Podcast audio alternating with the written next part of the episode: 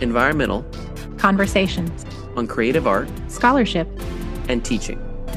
This, This is is EcoCast. EcoCast.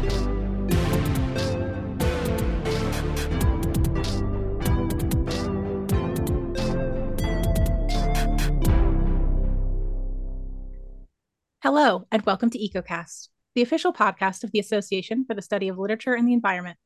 I'm Lindsay Jolivette. And I'm Alex Tischer. Today, we are thrilled to have Abby Goode joining us to talk about agrotopias.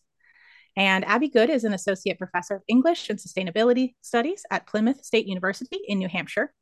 She's the author of Agrotopias An American Literary History of Sustainability, which is what we'll be discussing today, and peer reviewed essays on agrarianism, land crab ecology, transnationalism, eugenics, and interdisciplinary education. Her current research focuses on early climate theories in US literature.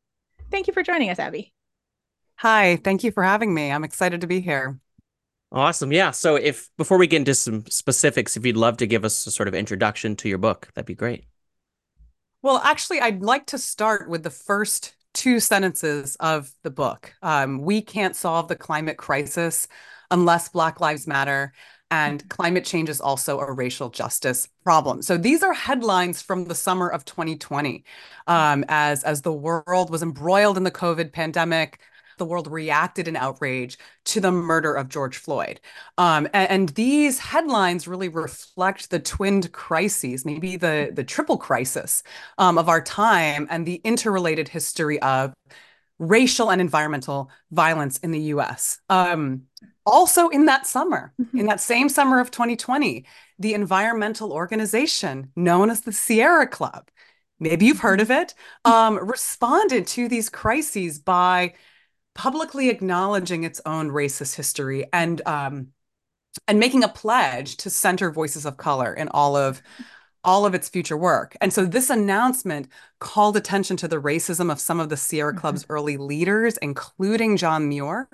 Um, and and this actually drew a lot of shock and indignation from some of the readers if you if you read the comments. Um, my claim, my claim in Agrotopias is that as white environmentalists today are reckoning with their ra- racist legacies, with their xenophobic legacies, even as they reevaluate figures such as Muir um, and Theodore Roosevelt. The deeper and the subtler origins of this history uh, remain largely unexamined, and in some cases, they remain actually deeply intact. And so Agrotopias is working to shed light on these origins going all the way back to the time of Thomas Jefferson.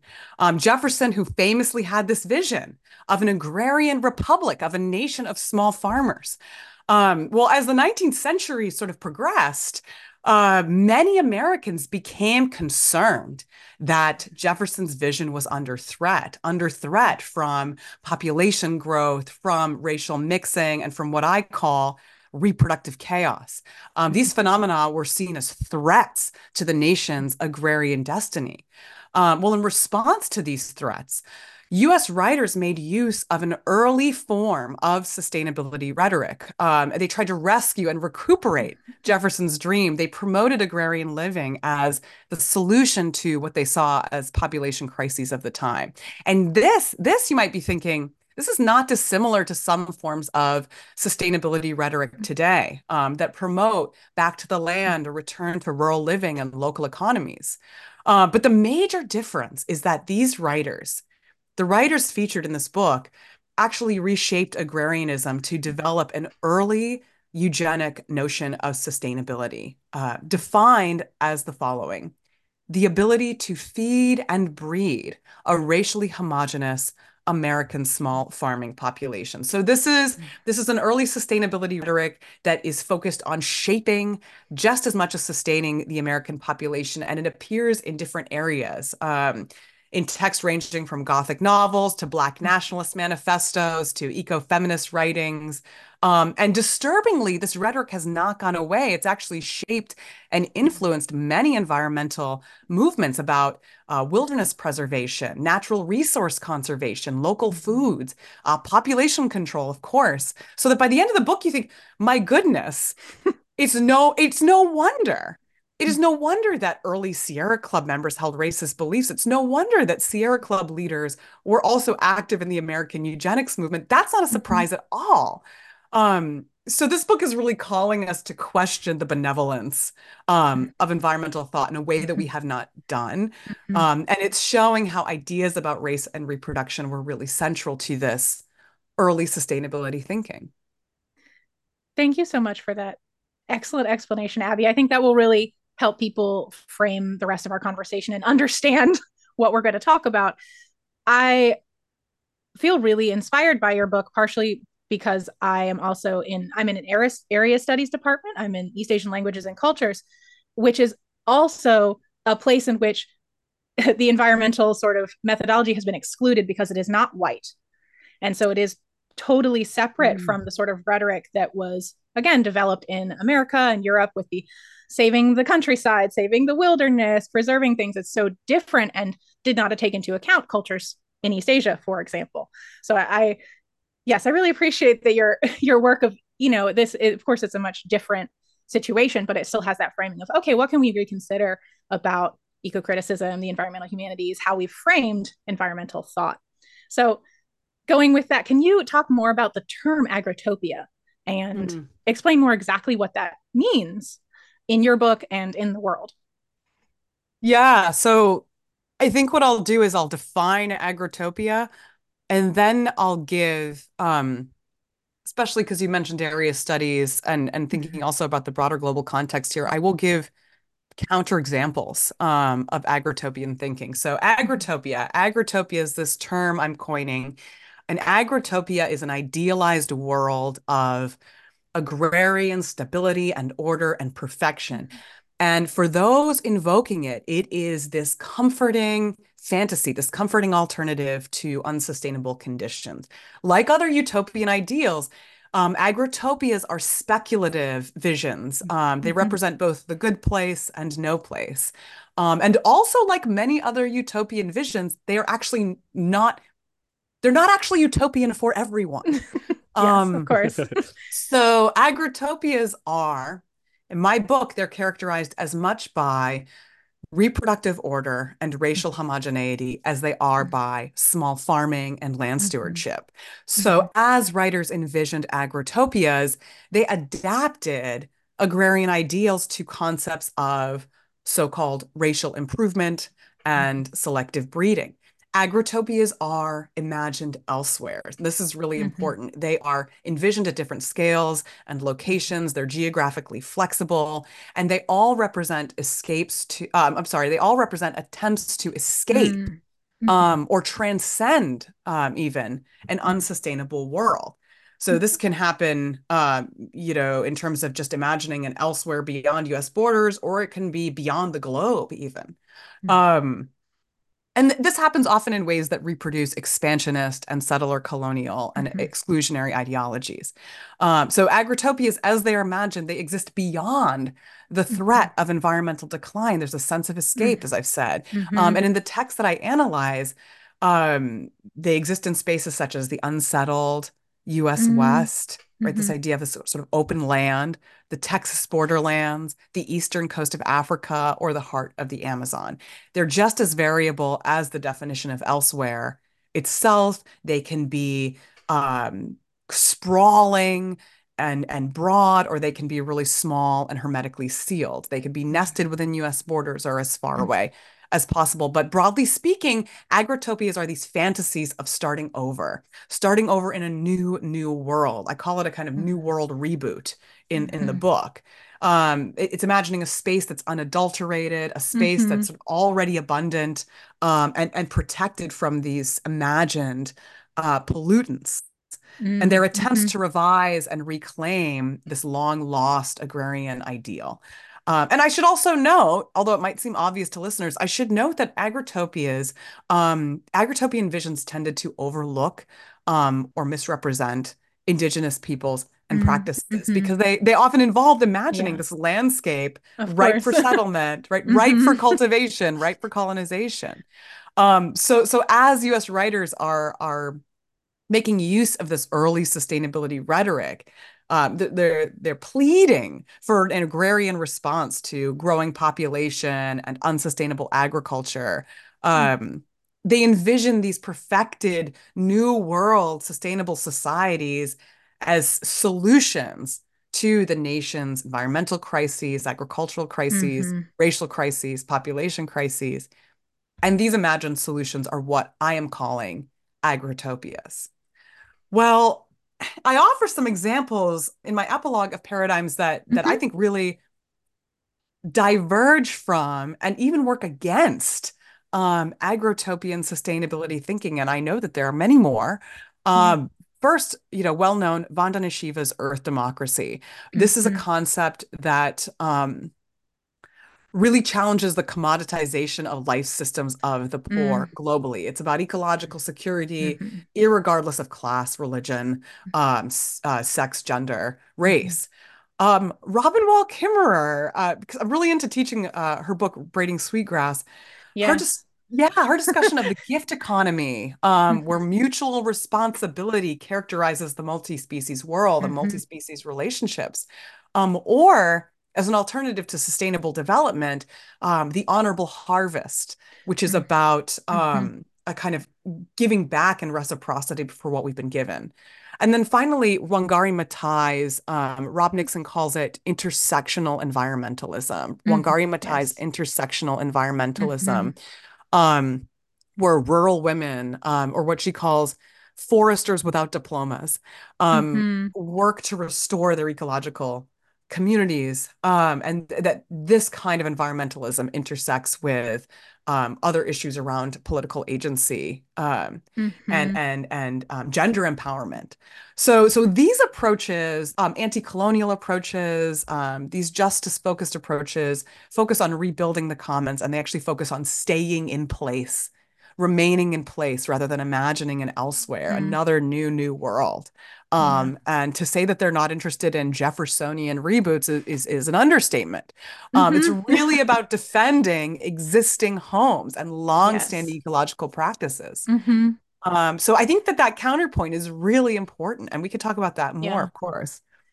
Yeah, well, I, I I love that because it's sort of I guess it's an entangling and a disentangling kind of at the same time. And and you talk about feed and breed, but sustain and shape. We have separated them. You know, that sustainability has sort of spun off into this, you know, I wouldn't say meaningless, but very loaded and problematic word.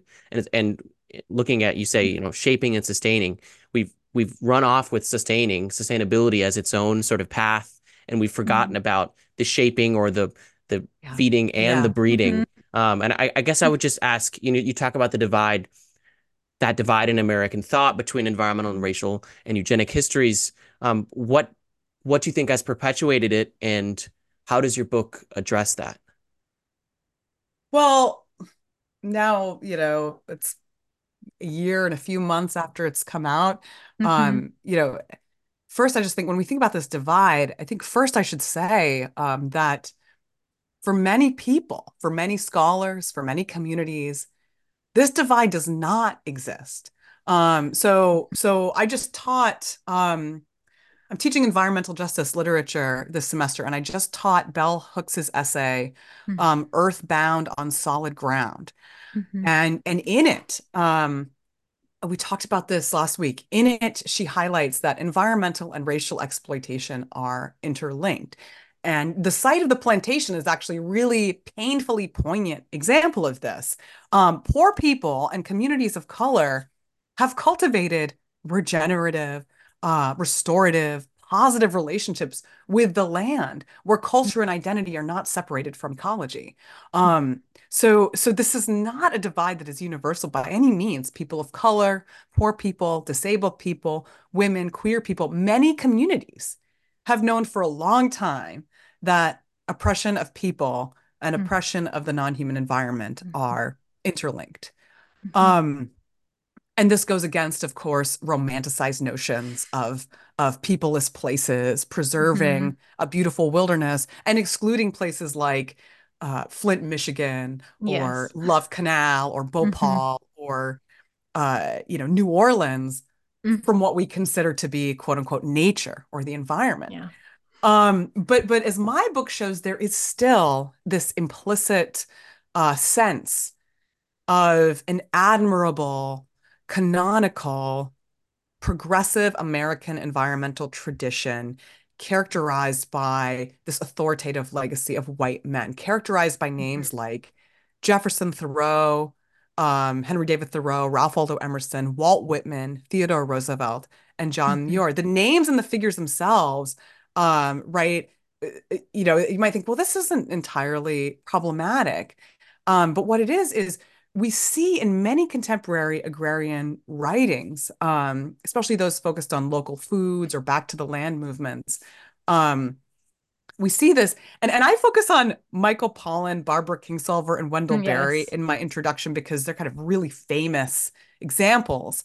Um, but there are other examples as well. These names are often invoked uh, with a sense of unquestionable benevolence, um, right? Like, oh, well, we need to learn from the wisdom of these figures.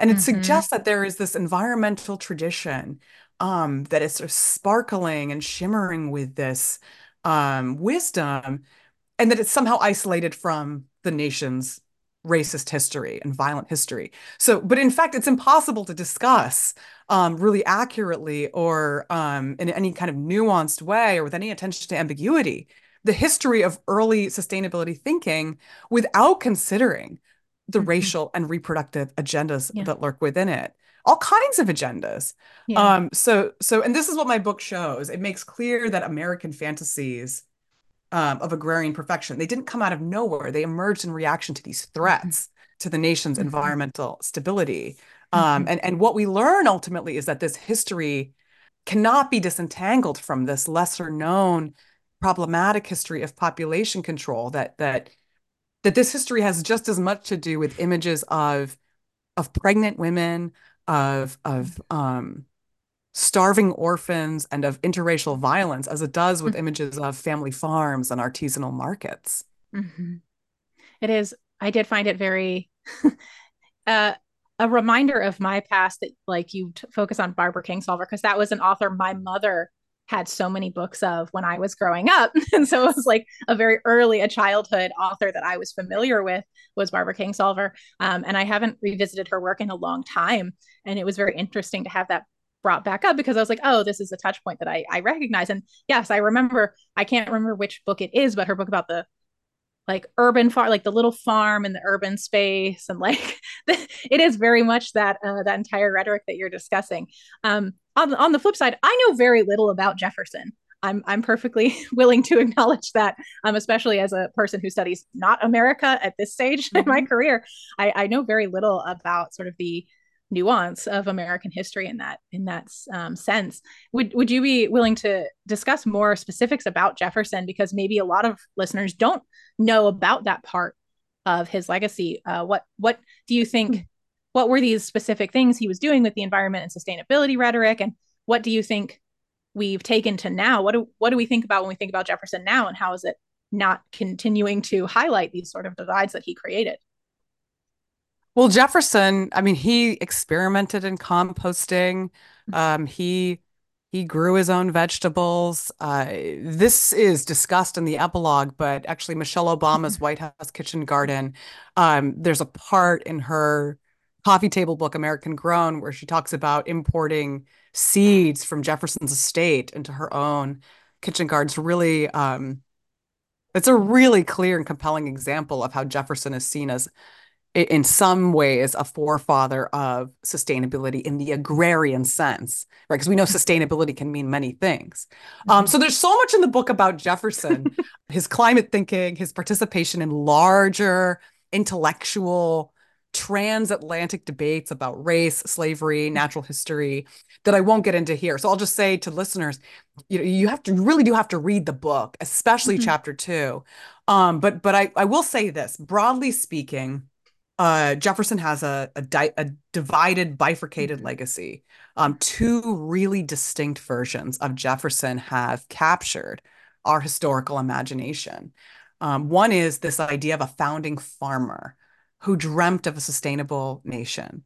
And the other is the infamous slave owner who fathered at least six children, uh, with formerly enslaved woman Sally Hemings, mm-hmm. all while publicly and paradoxically opposing racial mixture of any kind. Mm-hmm. So he's an enigma. Um, and he's one person. But here's my claim these two versions of Jefferson, even today, they rarely intersect.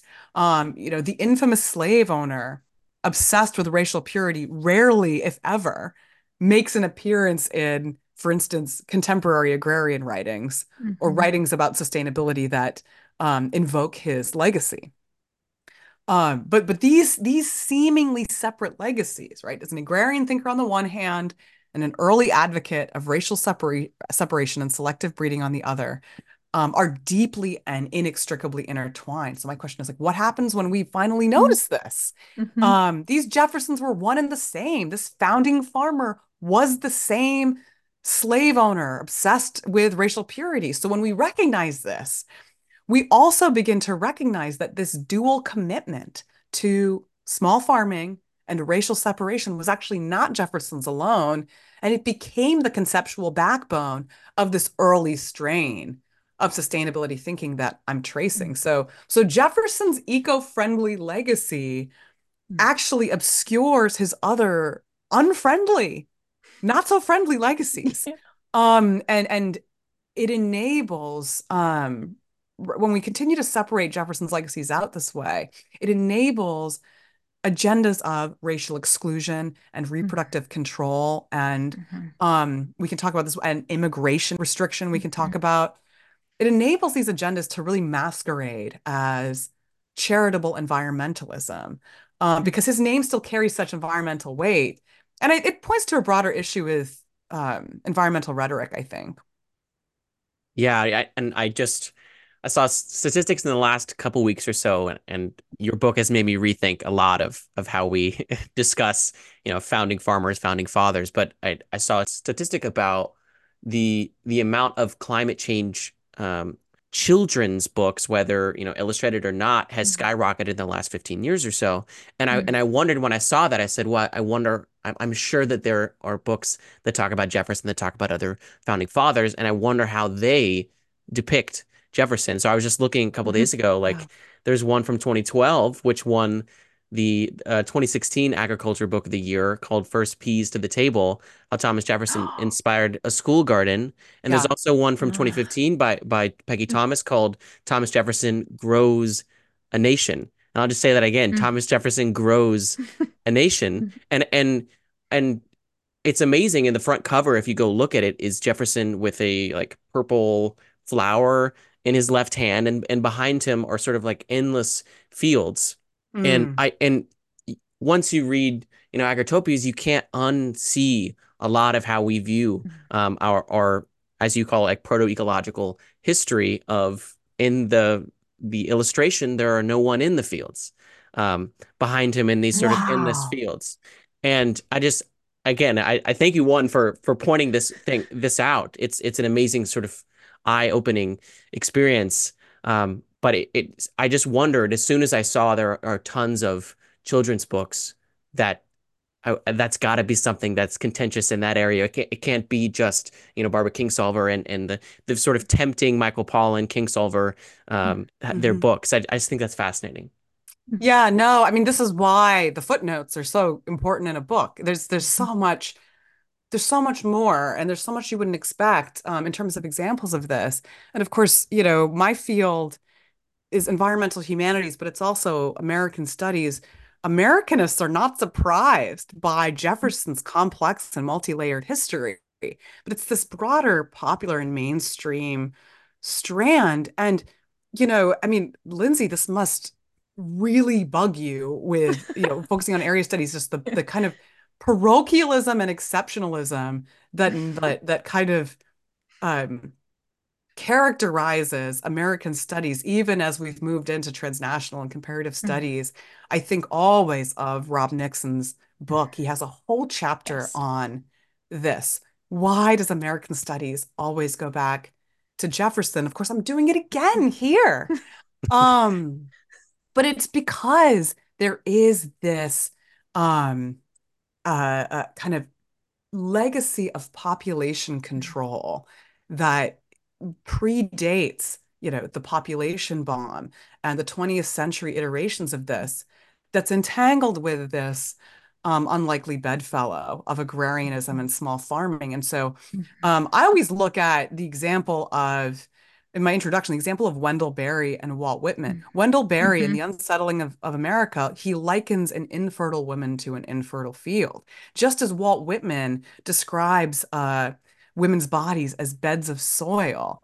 And of course, for Whitman, this is about um, breeding as a horticultural Mhm. process of cultivating farmers. Um, Mhm. and it's actually really graphic. Um, and I talk about this in the book. And then for Berry, he's concerned also about the reproductive and sexual health of the nation and how that intersects with agrarian sustainability. They're both about physical optimization and health. Um, and, and there's there's really there, there's really compelling discursive overlaps there. Mhm. It's not just, you know, oh, this image of Jefferson. It's it's deeply Yeah. intertwined. Yeah, and I, that brings us to another term I really want to get to, which is your key, like term Oh. Gothic fertility. um, which, okay, again, as as someone who me specializes in sort of the horror and Gothic methodologies, and so eco, the eco Gothic and eco horror, Yeah. you know, I'm very, you know, fascinated by anything having to do with it. But I, I think this is a what you were just talking about, a truly compelling example of how the body is also part of this. The Gothic fertility is just an interesting term because it brings in both the Gothic, but also what you're talking about of like fertility of body and earth. There's very multifaceted sort of understanding about what how the environment became part of also like a horrifying erotic space in these sustainability conversations, which I think many people wouldn't expect to happen. Yeah, I mean, first I should say in environmental humanities, we have this concept of the eco-Gothic. We have Timothy Morton's dark ecology. So we think about um, ecology as imbued with um, a world of strange strangers, of the uncanny, um, and approaching environmentalism less with a sunny, bright green view and more with a melancholic view. The Gothic that um, is the Gothic and Gothic fertility has more to do with a Gothic in American studies that goes back to a book by Teresa Goddu called Gothic America, which is about um, the Gothic, the American Gothic, as not about castles and monsters and ghosts, but but about the haunting of history and really the haunting of racism and slavery. So I'm bringing um, the question of ecology to bear in some ways on this this sense of the Gothic. And I have an essay that is about Gothic fertility that does get into these ideas of dark ecology. Um, but in terms of the book, like I said, agrotopian fantasies did not come out of nowhere.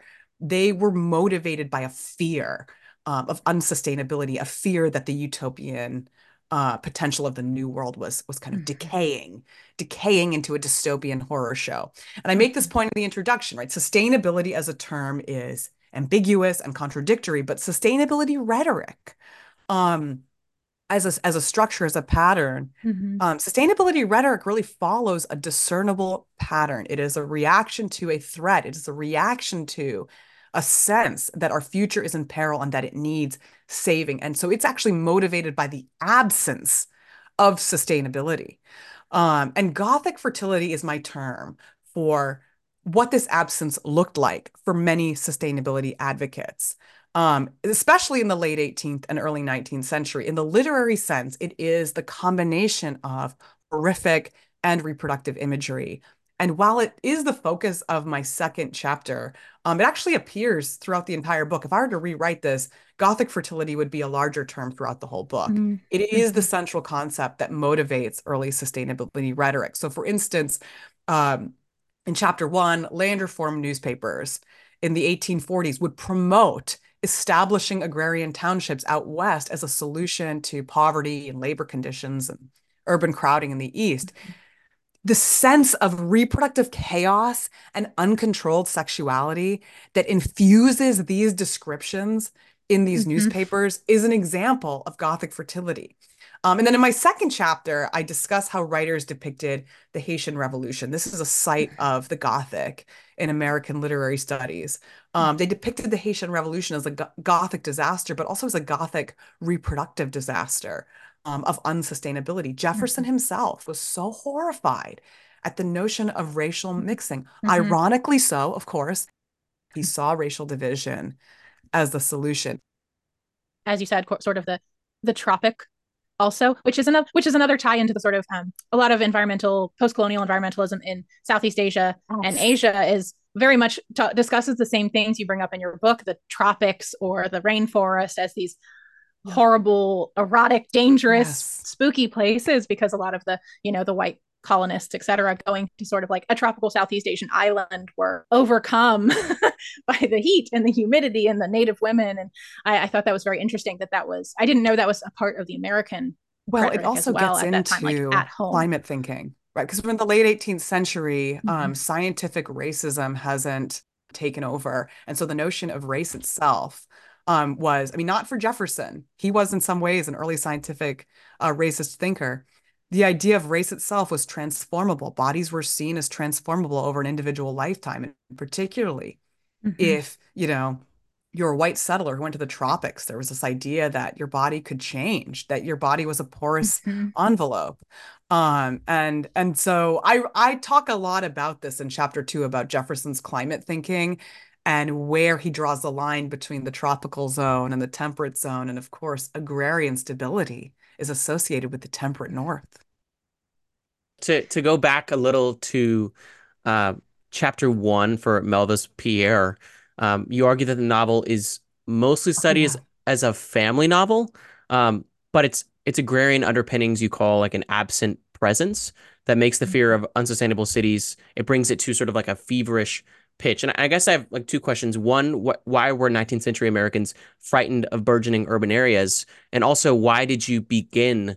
You know, why why was that your sort of beginning of the of the book, the first chapter? Yeah, well, it's certainly an odd place to begin, but it is the right place. Um, I mean, even as I was writing this book, I thought, should I put this chapter about the tropics and Gothic fertility first? I thought, no. Mm. Um, the the progression of the chapters is that we're kind of moving progressively outward beyond the US. Um, so he's talking about, I mean, Pierre really takes Jefferson's fantasy and turns it inside out. Um, the two realms that Jefferson was most afraid of were, on the one hand, old world aristocratic landholding estates. He Mhm. was against that. He would go to Europe and, and talk about how unsustainable it was to have these large manorial estates. And he really believed, you know, at least on paper, that um, you know, that that that cultivators of the land, if you owned the land that you tilled, you're much more likely to be stable. you're much less likely Mm. to have some sort of uprising. He was worried about the mobs Mhm. of great cities, for instance, Mm. um, much more likely to have a stable economy. And the second realm that he was really worried uh, of uh, about were these, like you said, he calls he called them, I think, a canker at one point, the mobs of great cities, these Mm. like this kind of unstable urban populations. Well, Pierre actually depicts those very realms, this kind of like Jefferson's nightmare. So, like I said, I think it's important that we start with the dystopian fears Yeah. that drove and motivated sustainability rhetoric first. Because when people talk about sustainability, they try first to define sustainability.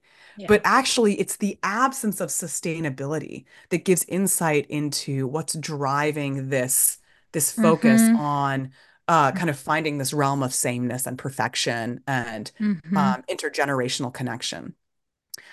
Well, what we find is that we, when we look closely at this dystopian underbelly, the racial and reproductive subtext starts to become clearer. If we look just at Jefferson himself, or if we look at writings like Wendell Berry, it continues to look really benevolent. But when you Mm. start to look at, well, what's the fear here? What's driving it?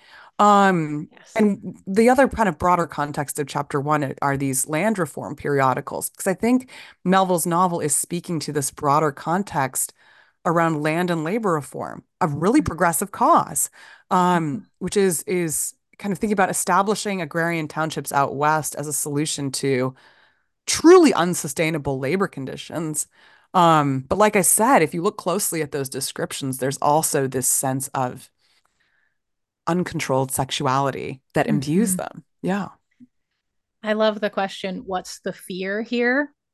As someone who studies a lot of that genre that asks that question, I do think it's a very important question for pretty much everything, but especially the environmental humanities.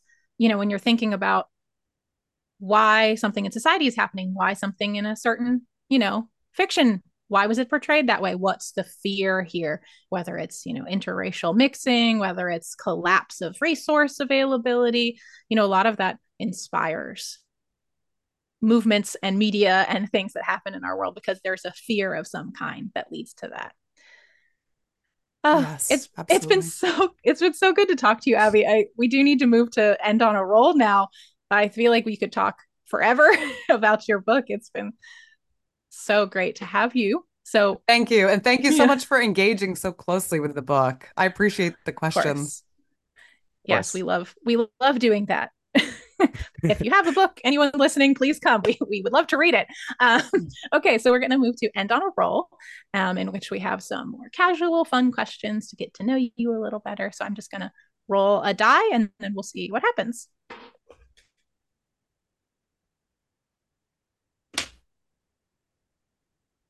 Okay, it is number nine. All right, if you could only recommend one thing to someone starting out in the environmental humanities, what would it be? Book, advice, anything. So, my advice is don't try to be like everyone else in the field. Mm. Um, the environmentalist movements, uh, many environmentalist movements, and the environmental humanities suffer from similar tendencies and postures. And here I am thinking of Nicole Seymour, Seymour's book, Bad Environmentalism. Mm-hmm. Bad Environmentalism is really inspiring because Nicole Seymour points out um, that the, these kind of similar tendencies and postures, moralism, sentimentalism, melancholy. My own work suffers suffers from this, um, sanctimony at times, and bad mm-hmm. environmentalism is forcing us to think about more irreverent or ironic or even fun mm-hmm. approaches that might be effective and that might involve different audiences or recruit more interest. And it does this without turning away from environmental justice causes. And I think about this with my teaching. Environmental humanities classes sometimes suffer from um, yes. this really debilitating pessimism. So, you know, what would it look like to integrate more yes. fun, more comedy, even mm-hmm. optimism to the environmental movement. I think environmental justice communities are doing this. Mm-hmm. Julie Sze um, writes about creative placemaking in her book. Um, it doesn't all have to be doom and gloom, um, even as anger can be motivating. Uh, I think there's liberation. I think there's creativity and generativity in in, in recognizing our mutual vulnerability mm-hmm. in this situation. Um, so that's that's my advice: is don't try to be yes. like everyone else I think that we can integrate more fun and yes. optimism here somehow, somehow. But I don't know how to do that. I think that's a great point. And we've we've actually had um, Robin and Joseph on previously. If anyone wants to go listen to that episode about film environment comedy, eco comedies on the big screen. So please go listen to that episode as well if you want to learn more about how could we have yeah. more fun? how could we think about our environmental movements other ways? So yeah, and finally, go ahead. Oh, I was going to say, I'm, I'm what my my mic is resting on right now is Active Hope by Joanna mm-hmm. Macy mm-hmm. and uh, Chris Johnstone, which is sort of like an e- eco philosophy um, discussing sort of Buddhist ways to, you know, obviously have active hope um, toward our environment and and it talks about the the debilitating like nature of pessimism and how you know i think this was yeah. like 15 10 or 15 years old uh, but i i agree with you and as someone who is joining environmental humanities it does it you know and actually friends who aren't in you know the field it it can feel a lot of doom and gloom um mm-hmm. and and i and i love I, I love going all the way back you know to, to agrotopias as well looking at how we approach uh, what would you call it? Like catastrophe. How, how do we approach yeah. catastrophe as a mm-hmm. um as a movement? I mean as a as a society as a you know as a country but how, how do we even approach it you know in our in our studies? Mm-hmm. i think is really interesting. That's why I, it's funny that active mm-hmm. hope is what is what my mic is resting on right now. But yeah thank you. I, that's i love that. All right. We're coming to the end of our episode now so we're gonna ask abby how can people find more about you and your work if you're willing to share social media an email a website you may have is there some way people can learn more about you or contact you or in some way, you know, interact with you? Sure. So, um, yeah, of course, Agrotopias is Googleable. Um, yes. my faculty website, I do have a personal webpage, abbygoode.wordpress.com. Um, and you can contact me there, of course, or through my email. Um, I am unevenly and ambivalently on Twitter. Um, Same. right. It's like really got one foot out the door there. Yeah. Um, so you can find find me there as well. Um, but yeah, it was great talking to you. I look forward to um, listening to this podcast and so many more. Thank you for doing this. Thank you for this venue. It's really refreshing to to have conversations like this. Um, so thank you for that. Thank you, Abby. It's thank been you. amazing having you. So if you know, if you guys would like to be on the show or recommend someone to be on the show, please let us know. You can find us at email asle.ecocast at gmail.com. And yes, we are still on Twitter. One foot is maybe out the door. ASLE underscore ecocast on Twitter. Um, and there's also a link tree there on Twitter uh, with links to that info as well as to a Google form for episode proposals. If you enjoy listening to EcoCast, you can help us reach a larger audience by reviewing, sharing, downloading, or subscribing to the podcast. Thank you for listening, and we'll see you next time.